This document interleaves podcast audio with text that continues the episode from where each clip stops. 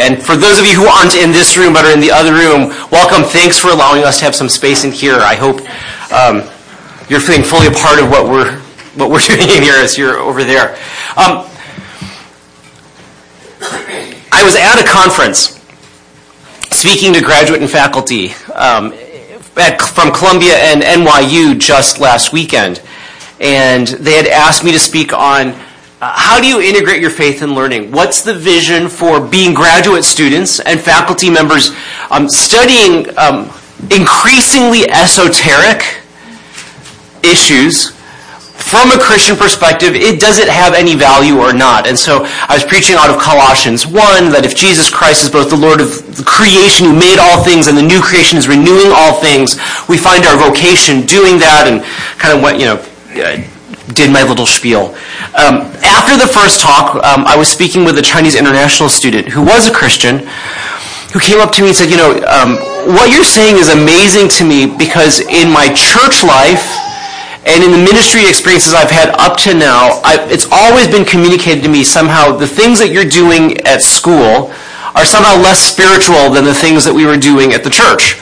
So if I wanted to read a book in the area that I'm working on, and he was working on how the Chinese church uh, responded to um, the communist revolution, right? So he's a, a, sociology history person. He said, every time I read a book on that, people essentially communicated to me, you know, if you really love Jesus, you should be doing evangelism. Right? And as I was studying and working, people say, you know, if you really love Jesus. He said, not always overtly, but it was clearly communicated. If you're spending your time working on that paper, it's probably because you're trying to avoid doing ministry, right? And he said, this is the first time I've ever heard or thought that the daily work I'm doing actually has value to God. And my heart broke because this man is brilliant. Um, he's still quite young. I mean, he's he graduated, so he's significantly younger than I am at this point. He's probably in his mid 20s. But I thought, he spent so much of his life already believing that God only cares about the few hours a week he's doing religious activity. And somehow we as a church haven't equipped him for that. And so, um, as I thought about what does it mean for us to live missionally, it occurred to me if we could think about how we live missionally at school and at work, in fact, the opportunities to worship would increase far beyond the hour and a half that we have here on Sunday or at um, a scattered community experience. It would be far richer and more deeper than just having a quiet time individually. But in fact, um, at every moment, we can have an opportunity to worship together.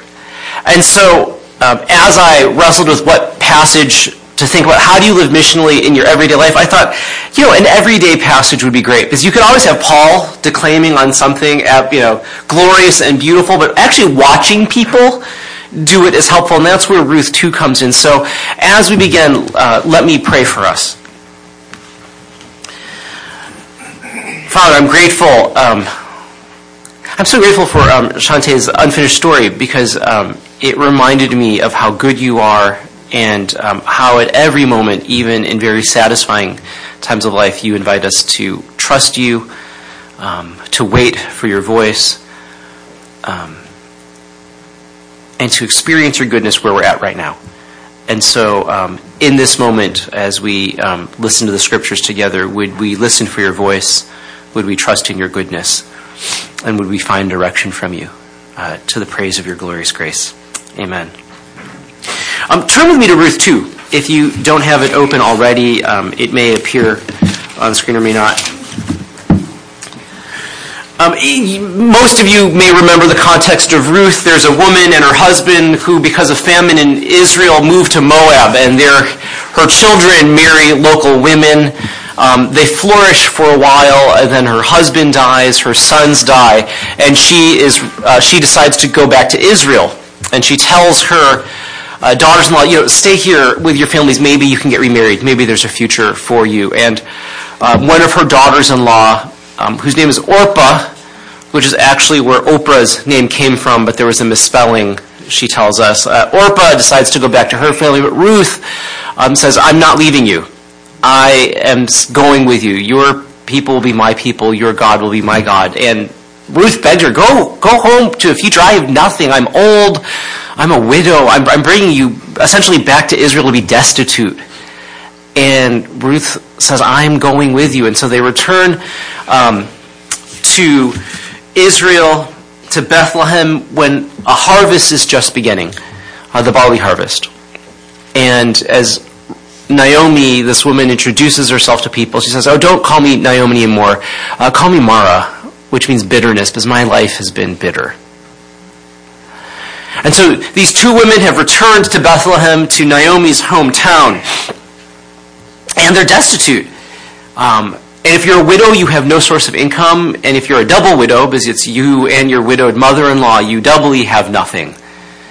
Um, and it's a poor place to be indeed, both physically but also spiritually, because you're always wondering if God really just hates you that much that you'd be in this condition. And everyone around you is wondering the same thing as well, because it's one thing to lose your husband as you're older, but to lose both of your sons simultaneously, and now to have your only source of support be a Moabitess woman, right? A, a foreigner. Um, you're in desperate straits indeed.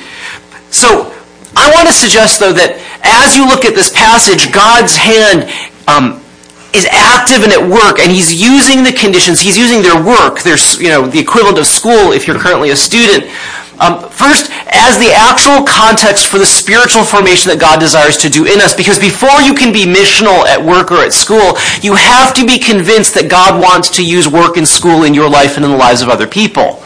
Right? Because if God only does his work here in this building, then it really doesn't matter whether he's out there. But if he expects us to be doing things out there, we need to know he's there as well. So if you look at verses 1 through 5 again, I want you to pay attention to where everybody is located in this passage, right? So now Naomi had a relative on her husband's side, a man of standing from the clan of Elimelech, whose name was Boaz. And Ruth the Moabitess, Notice how they distance her immediately, right? Ruth the Moabitess, the foreigner, said to Naomi, Let me go into the fields and pick up the leftover grain behind anyone in whose eyes I find favor. And Naomi said to her, Go ahead, my daughter. So she went out and entered a field and began to glean behind the harvesters. As it turned out, she was working in a field belonging to Boaz, who was from the clan of Elimelech. Now, um, in the middle of the situation, right, in verses 2 and 3, you actually find Ruth and Naomi, and they're literally in the middle of this section of Scripture. And notice how skillfully the author locates the four primary characters in the first three verses. You have Ruth and Naomi who appear in verse 2, and the women are surrounded on either side, sheltered almost, by our introduction to Boaz, a relative of Elimelech. Right? So, you have these um, vulnerable women on either side, almost embracing them by the reference, is this uh, mention of Boaz. And then God, I want to suggest, is the fourth character in this passage, and he appears right in the middle, right with Naomi and Ruth. Because where do you find God? Ruth proposes to go glean in the fields. And what that meant was after um, a, the first run of harvest, often um, grain would drop, right? As you're gathering the sheaves, as you're cutting down, it would fall to the ground. And what the command in the Old Testament in Leviticus 19:9 and 23:22 was the Israelites were commanded, don't pick up everything that's fallen to the ground, right? Um, don't try to capture everything that's part of your harvest.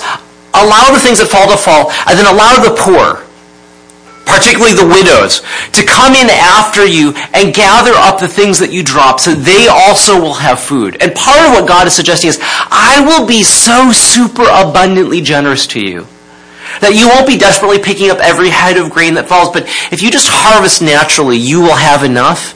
And out of the overabundance of what I provide for you, those in our community that do not have enough will have enough indeed. Right? It's an act of God's provision for the widow.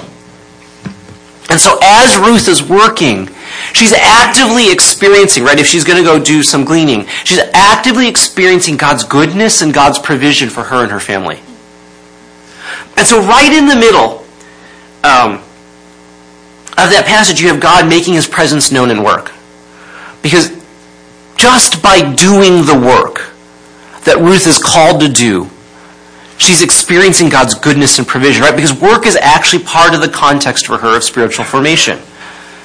if she has her eyes open, what she's thinking about as she gleans is, thanks be to God that I worship in a community where the poor and the widow, the orphan and the outcast find a place. As I do my work, I'm experiencing God's provision and abundance. And just as if to underscore that God is present, right? It says in verse um, 3, it just so happens, she, it just turned out this way that she happens to be gleaning in the field of her mother-in-law's or her father-in-law's family. Kind of just by accident that way. And I think you see a little bit of God's goodness again, right? That he, she ends up just at the right field to do the things that she needs to be provided for. And I want to suggest that in one way, if we want to live missionally at school or at work, um, we truly believe that work is the context for our spiritual formation, for the ways that God is developing us, and it's not the enemy. Because so often, I think when we gather at church, right, or gather at youth group, what you're thinking is, ugh, I need this break so I can refocus on God.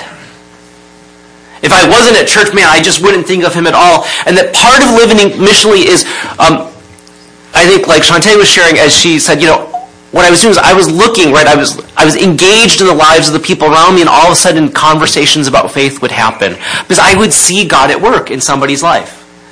Um, so I wonder, first, how do you have eyes open at your workplaces and school to see where God is already at work? What would it be if, as we walk to work in the morning, right, as we leave our cars, rather than running through the to-do list, we began to run through a list of where might I see God at work today? In the conversation that I have with a coworker in the actual substance of what I'm doing, believing that in all of our fields of endeavor, we're doing something to glorify God, right? If you're working in the sciences, um, you're discovering a little bit more of the world that God has made and the beauty with which He's made it. If you're working in the helping professions, whether you're in teaching or medicine, um, social work or something, you're actually actively being God's redemptive hand in those places, comforting those who need comfort, training and developing those who need to be trained caring those for are hurting. If you're working um, for the city government or for um, a local institution, part of what you're doing is God's good hand in the world, ensuring that there's order, ensuring that people um, have the basic necessities that they need, right? If you're working in construction, you're literally doing the things that God himself does because you know that God is a builder and a maker. And you're participating in that. If you're a student, right, part of what you're doing, we believe, is actually discovering the world that God made so that every page in your chemistry textbook, every turn of the page of biology, you're actually able to go, God made this and I see something of his beauty and his glory. Right? As you study literature or the arts, part of what you're saying is people made in God's image create beauty and they demonstrate our deep brokenness. And this confirms for me the things that I've always already been studying in Scripture. Right? Every moment we're engaged in work, whether study or actual um, wage earning activity gives us a chance to meet God, gives us a chance to interact with people who need God or who will point us to God. And if we were just on um, what Karen Mains used to call a God hunt, if we had our eyes open to look for those with a sense of anticipation that God is already at work here and so I could pay attention, imagine how fun work could be spiritually. Right? If it wasn't just, I must get my tasks done, but somewhere during this day of sending email and being in the meetings, I'm going to see God's hand at work, and I'm just going to celebrate that for a moment. I know it's going to happen today. Somewhere in a random conversation around a water cooler or in a cafeteria, I'm going to hear God's voice to me. It may be go speak to that person or pay attention to what this person is saying. I put them there just for you right now. Right? Do you see how all of a sudden work becomes a place where all of a sudden it's not difficult to imagine missional activity, but instead what you're doing is you're actually joining with what God is already doing there. So, um, if work is the context, because he's going to meet us in it, I, I want to give us an example in verses 3 through 16 of what it might look like to live missionally, believing that God is already at work at school and at, um, and at work. Um, let me read those verses again. So she's working in the field belonging to Boaz. Just then, Boaz arrived from Bethlehem and greeted his harvesters. The Lord be with you. The Lord bless you, they answered. Boaz asked the overseer of his harvesters, Who does that young woman belong to? The overseer replied, She's the Moabite who came back from Moab with Naomi. She said, Please let me glean and gather among the sheaves behind the harvesters. And she came into the field and has remained here from morning till now, except for a short rest at the shelter. So Boaz said to Ruth, My daughter, listen to me. Don't go and glean in another field, and don't go away from here. Stay here with the women who work for me. Watch the field where the men are harvesting, and follow along after the women. I have told the man not to lay a hand on you. And wherever you are thirsty, go get a drink from the water jars the men have filled. At this she bowed down with her face to the ground. She asked him, Why have I found such favor in your eyes that you notice me, a foreigner? Boaz replied, I've been told all about what you have done for your mother-in-law since the death of your husband, how you left your father and mother and your homeland and came to live with a people you did not know before. May the Lord repay you for what you have done. May you be richly rewarded by the Lord, the God of Israel, under whose wings you have come to take refuge. May I continue to find favor in your eyes, my Lord, she said. You have put me at ease by speaking kindly to your servant, though I do not have the standing of one of your servants. At mealtime, Boaz said to her, Come over here, have some bread, and dip it in the wine vinegar. When she sat down with the harvesters, he offered her some roasted grain. She ate all she wanted and had some left over. As she got up to glean, Boaz gave orders to his men Let her gather among the sheaves, and don't reprimand her. Even pull out some stalks for her from the bundles and leave them for her to pick up, and don't rebuke her. Do you see how God is working throughout this section? Just the basic tasks of work and study. Um, part of what we do at work, if you want to be a blessing, to act missionally in that place, um, I want to suggest is you can be a blessing and not a burden. So this is a phrase I've been teaching my children. Um, parents are a little aghast at it, but a, a, not infrequent question is, are you being a blessing or a burden in this such situation? Right? Are you being helpful or hurtful?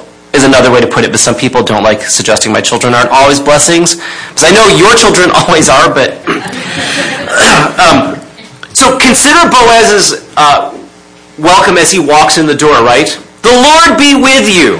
He says in his worker's response, and the Lord be with you. Now, this may have been just a common, everyday sort of greeting in ancient Israel, but it does make me wonder when we see our boss coming in the room, do you feel blessed or burdened by their presence?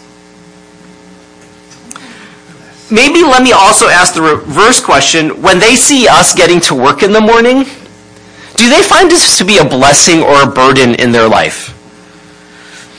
Um, I want to suggest one fundamental way you could be engaging missionally in your workplaces is to ask the question, how can I be a blessing rather than a burden to the people around me at this moment? It's a pretty simple question, but a pretty profound one if we were to act it out right. And by being a blessing, I don't mean being the kind of person who just says, oh, bless you, bless you, bless you, right? Because um, that's charming. Maybe more appropriate in the deep south. But if you were to ask in that moment, how could I bless that person? How could I actually allow them to experience some of God's goodness? Might it be just a kind word? Might it be going slightly out of your way to help someone who is struggling at that moment? Might it be just in a small way to forego the need for attention and the limelight to allow somebody else to have the spotlight for a moment? Right? What, what simple task could you undertake in order to be a blessing? I, I've been working on this with my children. Um, they're in a dual French-English language program at a public school in Manhattan. And um, as always happens, uh, there are French expatriates who come into the country and who drop their children off at public school, and the children are just lost, right? They speak not a lick of English, but thankfully they found this dual language program. So this year I asked both Madeline Kirsten, can you look for that child and sit next to them at lunch? That's all I'm asking you to do today. Could you be kind? And they're just like, I'm so embarrassed. I it's like so awkward. Like, how, because they're, they're a little shy. You'll notice if you talk to them, they're boisterous until you speak to them and then they do this.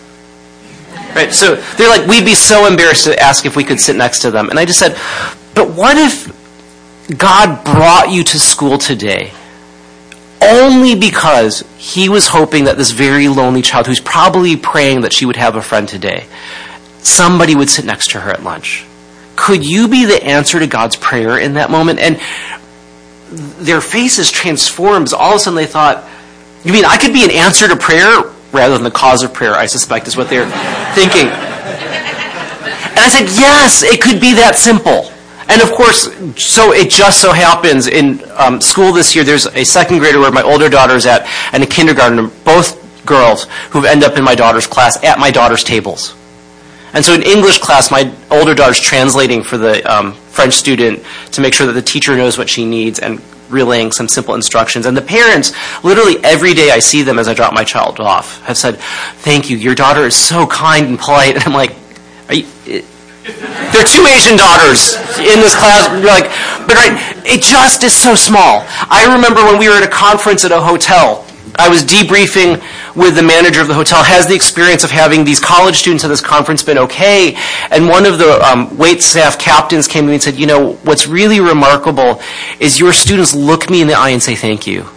She says, I serve banquets and dinners all day, all night. Nobody makes eye contact. They all pretend I'm not there, but for the first time at my job, I feel like I'm a human being and I'm appreciated.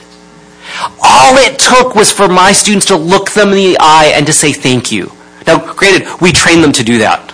Right? We actually said, will you be gracious to the wait staff? They are not people who exist just to serve you. Right? They're people made in God's image. How could you be a blessing in this moment? But they just said, all it took was eye contact and a simple thank you to dignify my day. Right? That's all we're saying. To live missionally might be something as small as looking somebody in the eye at work and saying, thank you for doing that. I know you went out of your way.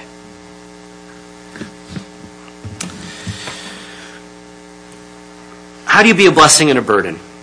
How can you actually unite and reconcile rather than divide? Because work is really the environment, in school, right, as you all know, where you encounter people who are probably the most different from you, because we don't do it at home, and we don't do it often in our neighborhoods because we're immediately busy. But at work, it gives us an opportunity to engage. So notice what happens in verses 5 um, through 7. The foreman identifies, as, identifies Ruth as this um, foreigner, that Moabite. And he does it twice, right, in verse 6. She's that Moabite, when Boaz asks about her, who came back from Moab, which seems a little redundant. Right? But it kind of underscores in the text how desperately this foreman wants to say she's not one of us. Right? It's a little bit like saying, she's that Chinese woman, you know, that immigrant. Well, we got that once you said the Chinese woman. I mean, it's just, he's, he, the foreman is doing everything that he can to distance himself from, from Ruth. Right? Who is that woman? It's that foreigner, that woman who came from that foreign country. Okay, we got that. Um, and Think about how that identification would run if you were an Israelite listening to this. Who were the Moabites to Israel? While you may have shared a common ancestry all the way back to the patriarchs, the reality is Moab has been a thorn in your flesh ever since you returned to the land of Israel from Egypt. It was the Moabites who introduced you to idol worship and caused 24,000 of your people to die at Peor as they worshiped the Baals. It was the Moabites who regularly were attacking you and overruling you during the time of the judges when this takes place. To say that you were a Moabite at that time identified you, along with the Philistines, is about the most intense, personal, irritating enemies you could have. Even more irritating because you shared a common lineage, and so you thought they should have been nice to you, but they've already betrayed you by not being nice to you. Right? He's doing all that he can to identify her as an oppressor, as somebody who's um, difficult and a betrayer. And then he throws out, which we all hear a lot, right? When you're talking about somebody who you don't quite trust, often along racial lines, they're that kind of foreign kind of person, but she's a real credit to her people. You know, she's pretty self-sacrificial. She came back with Naomi. She's pretty bold. She's requested permission to glean, so she's polite and not uppity with that. And from a better position that's really due her, and she's worked pretty faithfully. She's a hard worker who doesn't cause problems, right? And if you're a person of color at all, we've all heard that language of how you get praised by the majority culture. She doesn't cause trou- trouble. She's really polite. She works really hard. Not upbeat. Right. So he's doing all he can to go, wow, she's really out there. Um, and if you look at how Boaz identifies Ruth, it's quite profound. Because in verses 8 through 13, Boaz starts to talk her as a family member, not a foreigner. He talks to her as my daughter. Right? Not a stranger, not a, for, a foreigner, not an immigrant, but a member of the family. And when Ruth goes, oh, no, no, no, um, I'm not, right? Um, why have you found why have I found such favor in your eyes that you notice me, a foreigner? I'm below the level of your servant girls, right? I don't even have a right to be here. He draws her close again. He identifies her conduct in serving Naomi and her character at sacrificing her people and family and her conversion to the worship of Yahweh. And he says, look, you're a member of my covenant community. You, have, you are seeking shelter um, under Yahweh's arms here. You belong to me in a far more deep and profound way than mere genetics could ever describe. It's a beautiful thing that Boaz does there. Because he could have said, You're right, you're a beggar. You're right, you're a foreigner. You're right, you're a woman who has no husband, right? You're prey here if I choose to make you prey. And what Boaz says is, No, no, my daughter. No, no, you who are showing such kindness to one of my relatives. No, no, you are one who belongs to the people who sought shelter under Yahweh's arms in the same way I have. We're family in a deeply profound way. What would it look like for us to be agents of reconciliation, of binding rather than division in our workplaces. Now, not everyone obviously is a follower of Jesus in our workplaces, but what would it look like if we leaned into the Beatitudes and said, what would it mean to say we really do believe blessed are the peacemakers? Right? In every work environment I've been in, all of you who are at school know people don't get along. And in fact, the bad thing about work, unlike school, is that not only do you not get along, but you don't graduate to another grade in, the hopes that you'll you can avoid them next year, but they're just there. Year after year after year. Unless you have the fortune of being able to change jobs on a frequent basis, right? I mean, um, what would it look like if the people of God saw that not as a problem to be endured, but an opportunity to demonstrate that we worship the reconciler? What would it look like if we were the kind of people who, when we are in the midst of conflict, don't turn passive aggressive or avoid it or get belligerent, but actually insert ourselves into that and begin with the most clear way to communicate the gospel I can think of at any time or place to say, I was wrong, will you forgive me? Because what more clearly could point to the reality that Jesus Christ has forgiven us? What could point more re- uh, clearly to the reality that we know we're sinners and we know we're broken. What could point more clearly to the reality that we all need grace than to ask for grace for ourselves from someone else, right? If you want to open the door to the gospel, let me suggest at your workplaces or schools, it probably doesn't begin necessarily by being the happiest, most joyful person in the room because you're just often irritating to the rest of us who don't feel that way all the time. Now, may, you may draw some attention. People may go, you seem unusually joyful, but let me suggest it probably isn't because you're just bubbly as a personality, because we have categories for people like that. It probably doesn't just mean that you're placid and undisturbed by the hard realities of life, though that's admirable, but a lot of other world religions offer that as well what Christians bring to the table sort of uniquely, I think, is actually bringing our brokenness and our weakness to the table. Being unashamed to acknowledge our need, which we know is desperate, eternal, and true, right? Throwing ourselves at the mercy of God at the cross, and then by definition being unashamed then to admit that that's who we are in front of the people around us.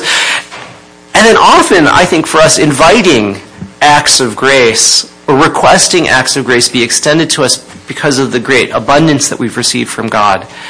And then offering it in return, I think, right, of your testimony and your unfinished story, as you began to share your weakness, as you shared some places you struggled, all of a sudden, your faith became attractive to people because we met them as people.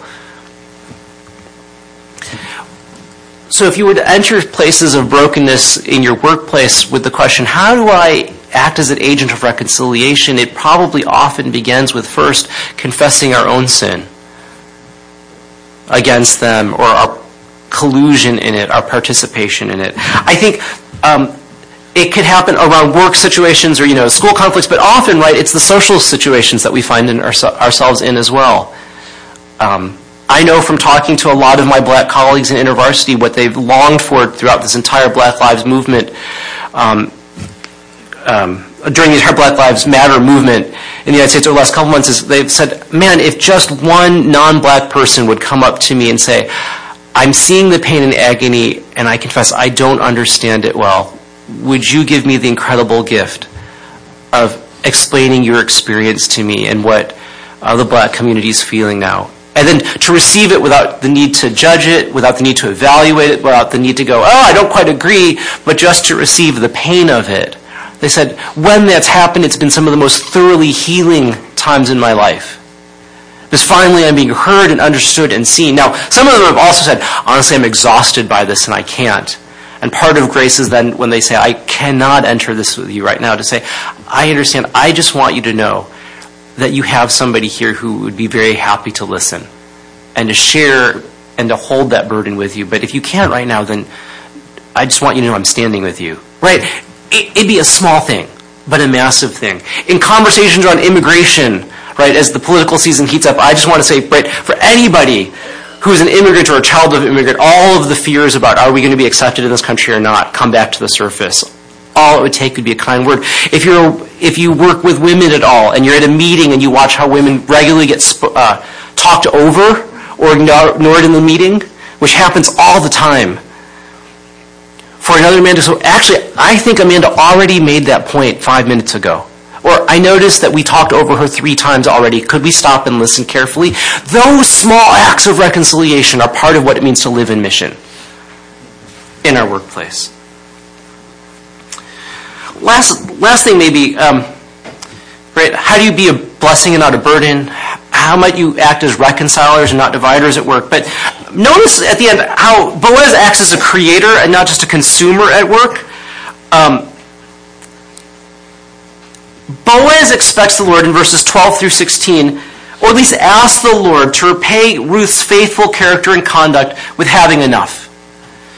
Um, and he bases it not on karma, like, hey, you worked really hard, good things will happen to you.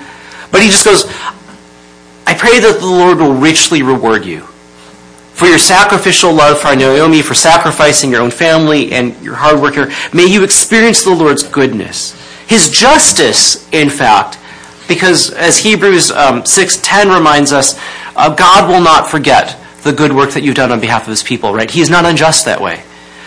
And so what I love is that God begins to answer this prayer of Boaz's, right? This blessing that Boaz decides to offer through Boaz's own actions in verses 15 to 16. Um, Boaz goes, you know, you, you see Boaz generously responding. And this is part of what work does. Boaz provides opportunity for Ruth. Here, glean here in the fields. He provides security for Ruth just by doing his work. I've told the men not to molest you. He's providing resources for her. Here, have some bread. Have dip your bread in our vinegar water. Have a little bit more roasted grain so that you have left over even after you eat your full. It doesn't cost him much to do this because all he's saying to the workers at that point is, do your work, and by just being faithful at doing your work, you will provide work for other people. Right? Part of the way that we act missionally at work is just doing our work, because when we do our work, other people get to do work too. And then he goes further. He provides additional opportunity for Ruth. So it's not just glean at the edges, but actually feel free to work in the sheaves. And don't rebuke her for that. He gives her dignity multiple times by telling his foreman how to treat this foreigner as somebody who has value in his system, right, and, and deserves protection. And he goes further than is required by the law. Um, and so, uh, even if she pulls out some stalks from the bundle, or actually take some of the food that is legitimately ours and just throw it on the ground so that she has more to gather at the end what I love about Boaz at that moment is he doesn't go to work asking a consumer question, how do I get all I want from this? But he actually goes into a work situation and creates abundance for other people. Right? He's actually creating abundance rather than just hoarding goodness for himself. Um, because it would have been enough if Boaz had just said, let the poor people glean what they can, but I'd like you to be really careful in gathering everything right? It's not enough that he just said, you know, um, look, don't sexually abuse this woman who's prey, but she has nobody to defend her, right? I mean, that would be appropriate activity, you would think. But he goes beyond and he begins to feed her, right? It'd be enough if he just tossed out a few scraps of bread, but he actually gives her so much roast grain to eat that she could eat her full, which coming out of a land of famine probably has not happened often. And so she could eat her full and still have enough to bring home to her mother-in-law when we're acting missionally at work, I want to suggest that we stop playing a zero-sum game of there will not be enough time, there will not be enough resources, there won't be enough stuff for everyone.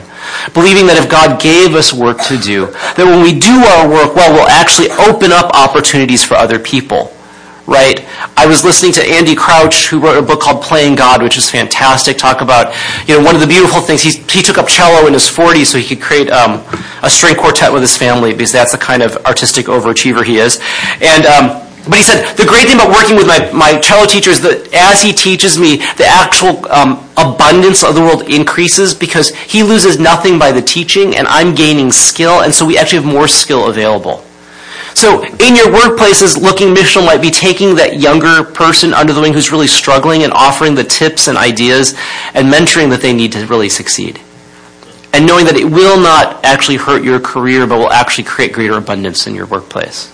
Right? If you're in school, it means walking alongside a student who's either better than you and asking for their help, because it will actually open your doors and they'll gain greater mastery of their subject by helping teach you, and then offering that same gift to somebody else who might be struggling right? In our homes, we all know, right? Um, we can create abundance or scarcity just by our attitude. So um, yesterday, my children were trying to help me bake a cake. It was a plum tart, and um, frankly, right, nothing is easier when they're involved because they're only five and seven. It takes more time. You have to negotiate who got enough chances to stir the batter. Was it fair that they dumped a cup of flour? I only had a half cup of flour, right? I mean, all of that was worse. But in the end, it was an act of creation together where we got to work together as a family. Where I had the delight as a father of taking their really misshapen attempts to help and weaving it together in such a way because I'm older and stronger and more experienced with them, I can take their mistakes and still make it work. And I think that's so much of what we could do at work to live missionally there. And so much of what God desires to do in us and through us in spite of our mistakes while we're doing it. Let me end with this. Um, if work is the place where God is actually spiritually form us, which pr- allows us then to look for what He's asking us to do, and if we're to be a blessing and not a burden, if we're actually to be reconcilers and to create, not just consume, I want us to be notice at the end um, how good God is, right? Because those who are hungry suddenly have food. Um, Ruth gathers an ephah of grain, which is about a month's ration. She's gleaned 30 pounds of grain over the course of this experience, right? And she has leftovers for lunch just to top it off, right? Because of who Boaz is and the way she's meeting God at work and God, Boaz is acting missionally, Ruth and Naomi have more than enough. And those who are bitter, Mara, Naomi now has reasons for thanksgiving. You see in verses 19 through 20, right?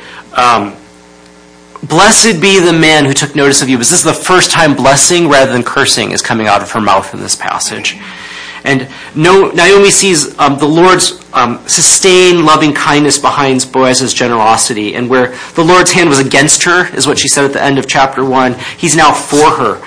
And um, those who are hopeless now have hope. Um, we've been introduced to the man who's actually going to rescue this family and um, Naomi are set and they're safe. They'll have food, they're going to have physical security and shelter for at least the next two months. The chapter sets out, right? When we act missionally, there's going to be flourishing. Now, what I want to note at the end is that, weirdly enough, at church, talking about missional, I've spoken very little about words like evangelism. I've said very little about overt religious activity. Now, that all has a place, and I suspect we'll get to that at another time when we talk about mission. But what I wanted to suggest is for us, as we think about living out engaging in mission, most often it's in the small, unnoticed, unnoticeable things that we do which don't seem overtly spiritual to anybody else except those people who have eyes to see and those who are intentionally looking for opportunities to serve that God will actually be at work. It may eventually turn into an opportunity to share your faith. It may turn into a Bible study, and praise God if it does. But for most of us, missional activity, those activities, the groundwork will be laid.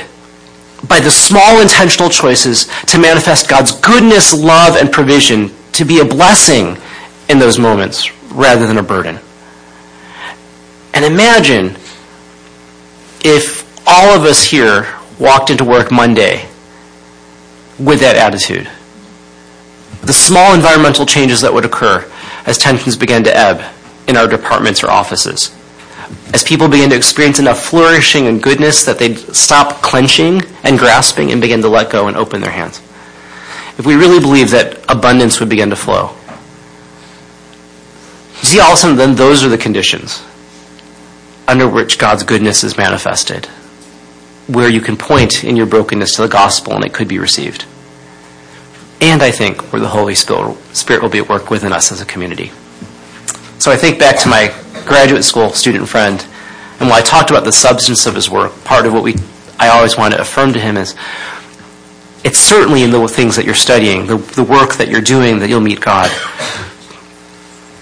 And the way everyone else around you will meet God will be as your character is formed into Christ likeness. As you live out in simple ways the call to be his presence in those places. Let me pray for us. Um, Lord, you're good. And I pray for my friends here at CBC, would our eyes be open um, to the tremendous opportunities you have before us uh, to demonstrate your goodness, um, to manifest some of your creativity, and uh, to live missionally the other six days that you've given us. Amen.